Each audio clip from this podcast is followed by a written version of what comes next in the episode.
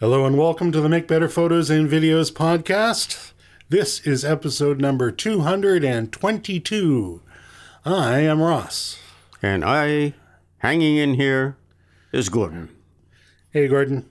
It's kind of yuck outside at the present and a bit of a soft time for photography in much of the world. I thought it would be a good time to review best practices for the storage of our digital images. Oh, that's a good idea. I know from personal experience how important the right decisions can be. I also and also how one can be influenced to overspend and choose a route that is perhaps not ideal.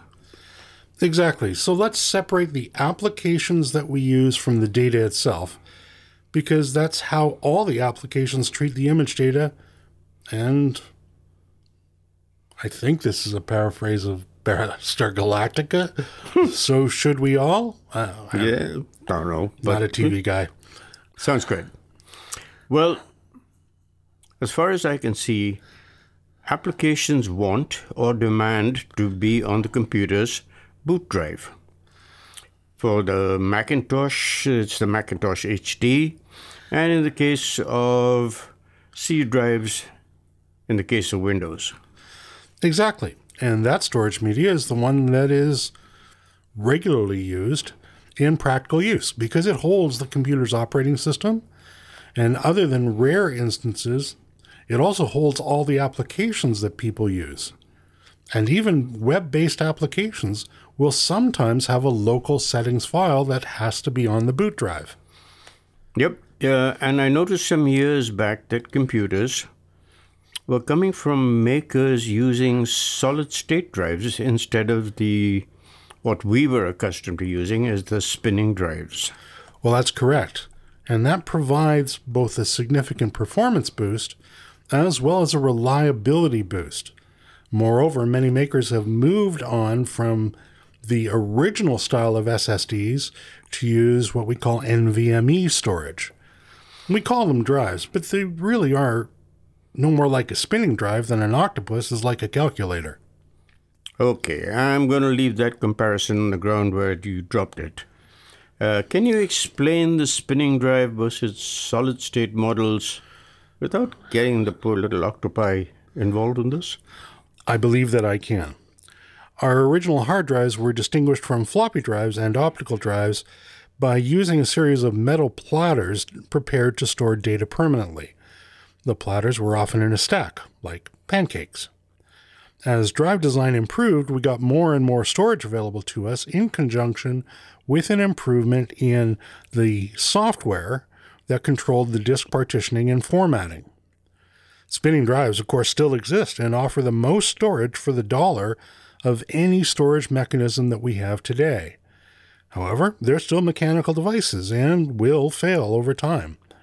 The method that manufacturers use to measure expected lifetime of a spinning drive, or any drive, is called MTBF, or mean time before failure.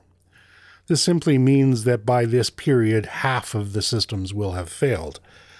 While spinning drives are, from an engineering perspective, better than they've ever been, the MTBF numbers haven't improved significantly over the last seven years or so.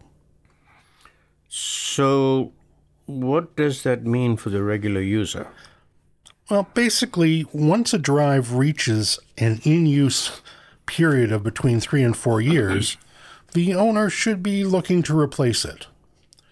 This was a big problem when computers used spinning drives as their boot disks, because, well, as you and I both know, backup is never done as much as it should be, and restoration of a boot drive is rarely, if ever, tested until something goes catastrophically wrong. And sadly, we often find that the backup wasn't Didn't. backing up. As we moved on to solid state storage for boot disks, or more correctly, let's call them volumes, replacement is less time sensitive because they last longer. However, when it comes to cost to storage ratios, spinning drives are superior for huge volumes of data. So, these solid state drives, uh, do they have MTBF numbers? They do, but for the most part, the numbers are theoretical because solid state has not been around long enough to get really. It hasn't been around long enough to get a reasonable sample set put in place for measurement. The current MTBF estimates by independent labs propose around 12 years at minimum, although there are solid state drive makers who are already estimating 25 years, which, from a storage perspective, really is an eternity. Now, you regularly recommend replacing your camera memory cards every three or four years. But that is different from solid state storage. Uh, why is that? Well, the big difference is has to do with the manufacturing model, the nature of the effectiveness of the controller that's on the memory card, and the type of memory that's used. Memory cards, of course, because they are more mobile, are also more susceptible to damage due to mishandling and poor treatment. We find them in plastic containers as opposed to a metal casing. Okay. Uh, but I know people who, once they fill a card, they label it and put it away as long term storage. I am assuming that you do not recommend this particular practice? I do not recommend this at all, and certainly mo- no more than I would recommend storing your archive data on compact discs or DVDs as viable long term storage. The problem is that all these devices lose their ability to hold the charge that created the data over time. And in the case of optical media, there's also the problem of delamination, which means that layers of the disk start to move. And so the micropits on the media is now unreadable. And so the data is gone forever. There's a big risk in using a memory card as long term storage. You might come back in five years and find that there's nothing there at all. So, if I'm to understand what you're saying, the memory cards have a tendency to degrade with time. And the other storage devices that we have touted for so long, the CDs and DVDs, as, oh, I'm going to put it on there and it's going to be safe forever, uh, that also does not hold true. Uh, regrettably, the scientific data has told us no, it doesn't actually work that way. Hmm. Okay.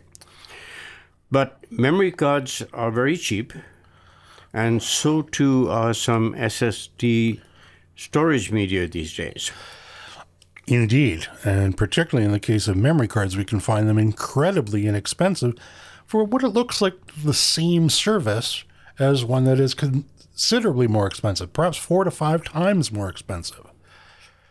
But it's important to understand that there are only actually a very few manufacturers of solid state storage, whether for use in memory cards or in solid state disks.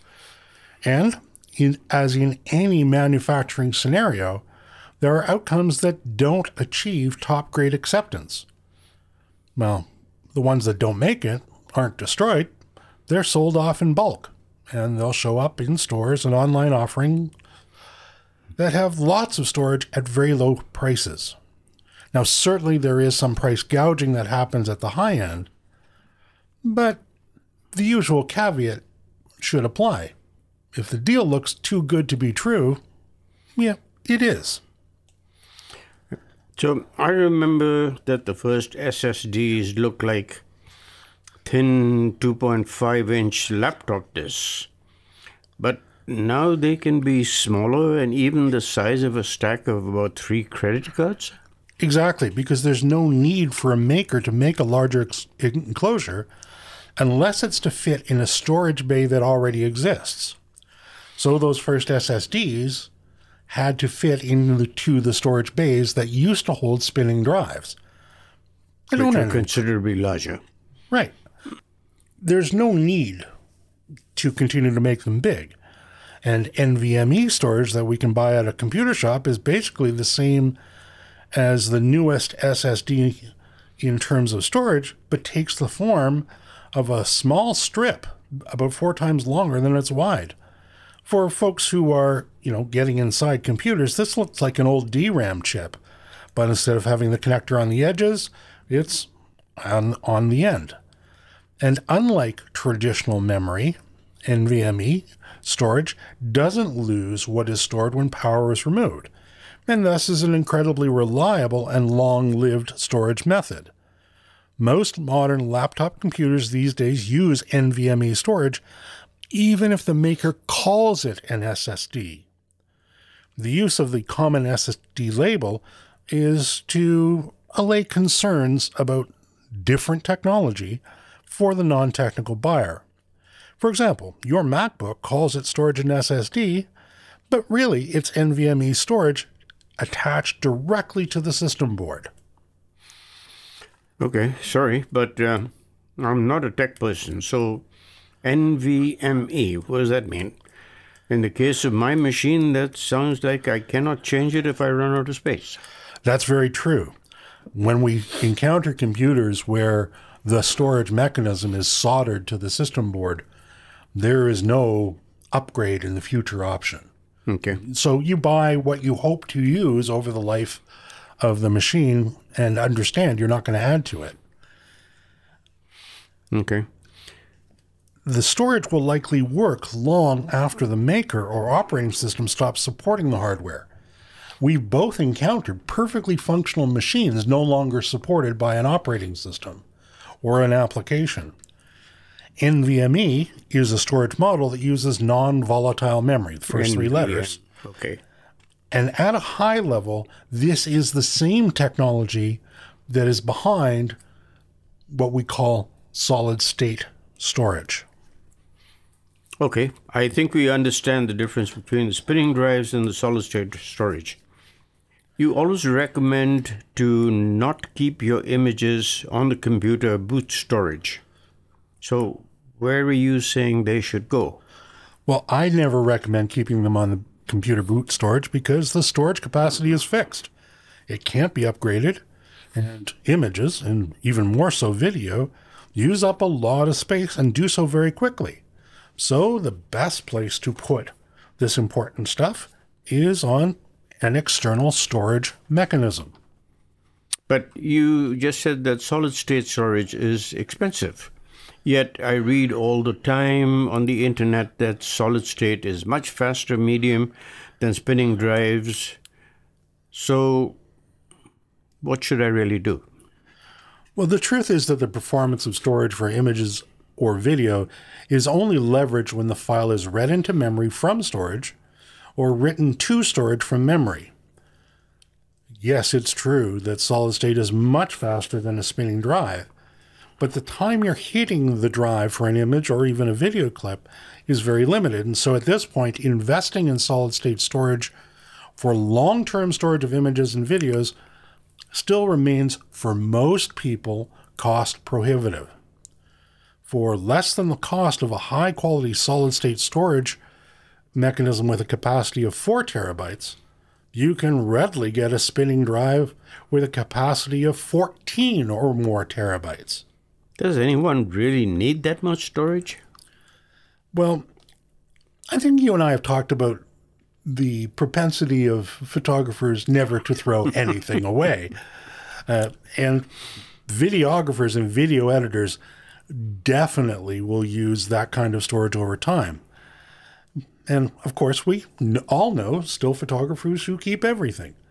So when storage is cheap, it may not be that big a concern. Okay.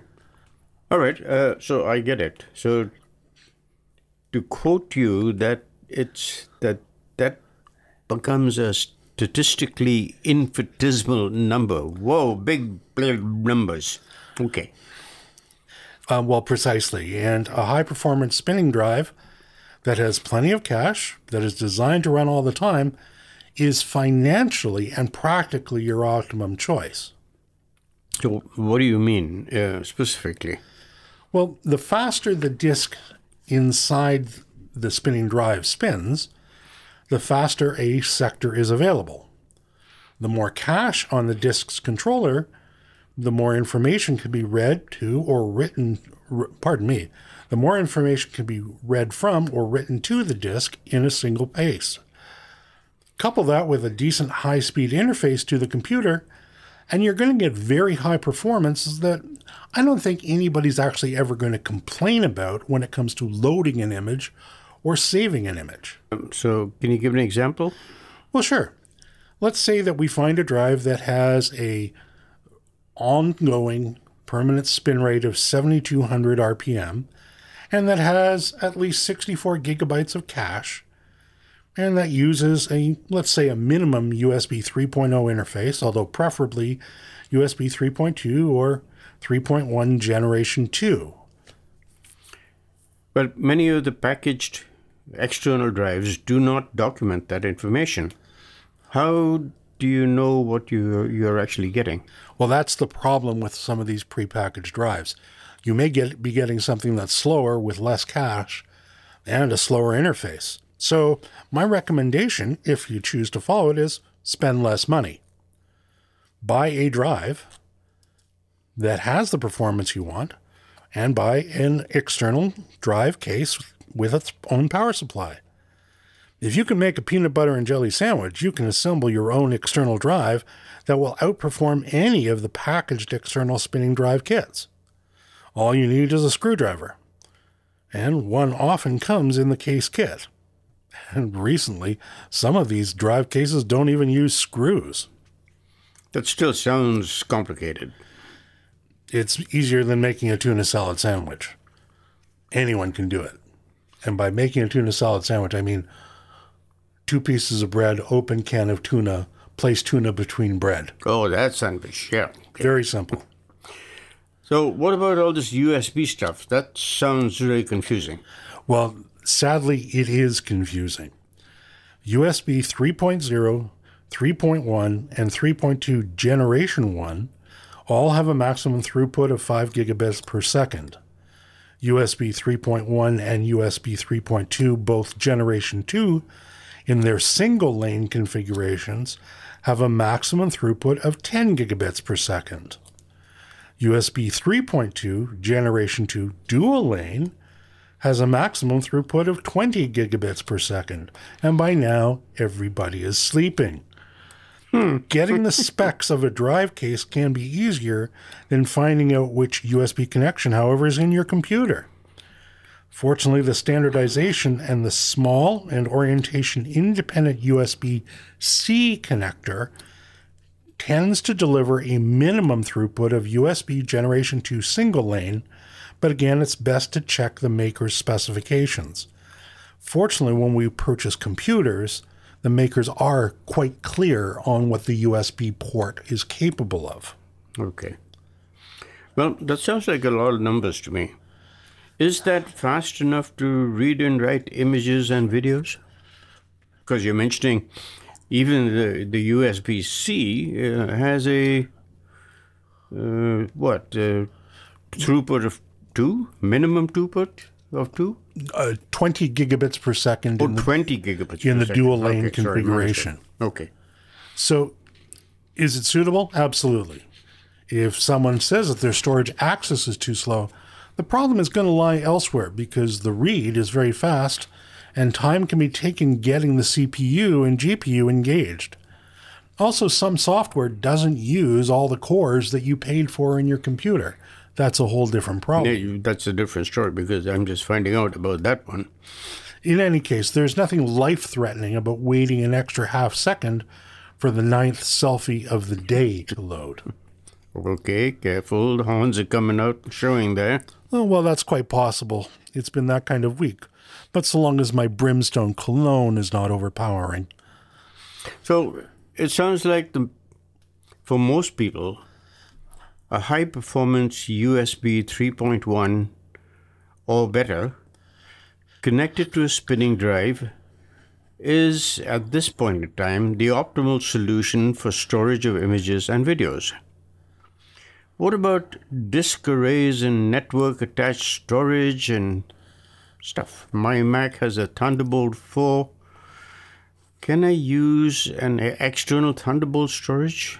And what is a NAS? Yes. Thunderbolt is the child of the taken out behind the barn and murdered Firewire model. and is the fastest transport mechanism available from a data transfer perspective. However, Thunderbolt devices do cost more, and it has limited bus sharing, meaning the number of devices that can be on the chain, compared to USB 3.2. Now, if you're a PC or a Mac user with a free Thunderbolt port, this is going to be the fastest connection and will be limited only by the performance of the mechanical spinning disk in this case. I use NAS systems, network attached storage.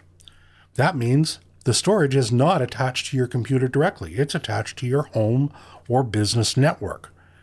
NAS systems allow for increased fault tolerance. For example, in a NAS array of five drives, you could lose an entire disk and not lose any data at all because it can be recovered from the data on the other disks. However, read and write performance at the end user will seem slower because the data is moving over Ethernet. Ethernet is cheap and effective, but it's certainly not the world's most effective network transport. However, Ethernet is everywhere, and it has become the de facto standard. To be blunt, I never worry about read and write performance with a NAS system, but I understand that it's also more complicated to set up and definitely is much more expensive. There's an elephant in the bathtub here somewhere. And maybe that is the concept of the cloud based storage. Why are we not talking about that instead? Well, the primary issues today that face cloud based storage are connectivity and throughput. If you can't connect to the cloud, because you don't have internet access, your images and your video clips are not available. They're just not there at all. The other challenge with cloud storage is that it sits far off from a network perspective. And while read and write performance might be excellent for use as a backup mechanism, the performance is just too slow for most people when working on images. You could be waiting 5, 10, 20, 30 seconds for something to load and waiting that long for That's something to save. Sadly, at this point, it's the performance is just too slow for most people when working on images and video clips. So, for today, I would not recommend cloud storage for your production images, but I always propose it as your off-site backup mechanism. Okay, so from what you said then is Keep your stuff on spinning drives at this point. Solid state if the amount you're using is not cost prohibitive. Have your backups in the usual fashion. And if cloud storage is available as a secondary or tertiary backup, use it. Would that be a. Yeah, I think that's fair? very fair. So spinning drives uh, are what you would recommend at this point. For your image and video local storage, yes. Okay. And what are you using just now? Well, right now I am using myself and implementing for clients spinning drives from Seagate in their IronWolf class. They're all available pretty readily with up to 20 terabytes of storage per disk system and they've been well proven in production systems. I used to use Western Digital, but after the company was taken over, I and many other people saw some recurring quality issues. So, when it happened to me, I stopped using them, and as I replace existing drives when they reach their MTBF number, I'm replacing them with Seagate IronWolf drives. Mind you, at some point, those IronWolf drives will reach their MTBF rating and at that point, I'll be replacing them too. I expect this. This is just good practice based on the nature of how spinning drives live. So uh, I'm just going to throw a point in here that just crossed my mind. Is, so when, we, when we've got all this storage capacity, be it memory cards or otherwise, we should have them marked from usage date or purchase date or something should be recommended, should be labeled somewhere so that you can look at them and say, well, maybe we're getting to the point where I should start thinking of changing these. Yeah, absolutely. Now, with drives, they're typically on the desk and you can see them. With memory cards, you interact with them regularly when you pull them Right. out of the computer. Right. You can't see this, listeners, but I'm holding up a silver Sharpie, which I think cost $2. Oh, goody. I, And I, I write the date and year that anything is first set up. I write it on memory cards. Uh, I write it on drives. You can certainly use, you know, a label maker, although don't put labels on memory cards unless you'd like them to stay stuck in the camera In the for camera, the rest of forever. But just yeah, write it down and write down when not only when you created it, but when you expect to have to replace it. Okay. Back home I go and start scribbling on memory cards. Think we bought them enough? I, I, I believe that we have assailed our good listeners sufficiently for today. So thanks to all of our listeners. If you would like to support the channel, you can do so with a donation by clicking the button marked support the channel on the main page at thephotovideoguy.ca. If you shop at B&H Photo Video, please use the link on the main page as it pays a small commission here and costs you nothing to do so. Please submit a comment or send in a question. I read and respond to all. For the Make Better Photos and Videos podcast, I'm Ross, I'm Gordon. and we wish you peace and good health. And stay warm. Those of you who aren't in the warm. Well said.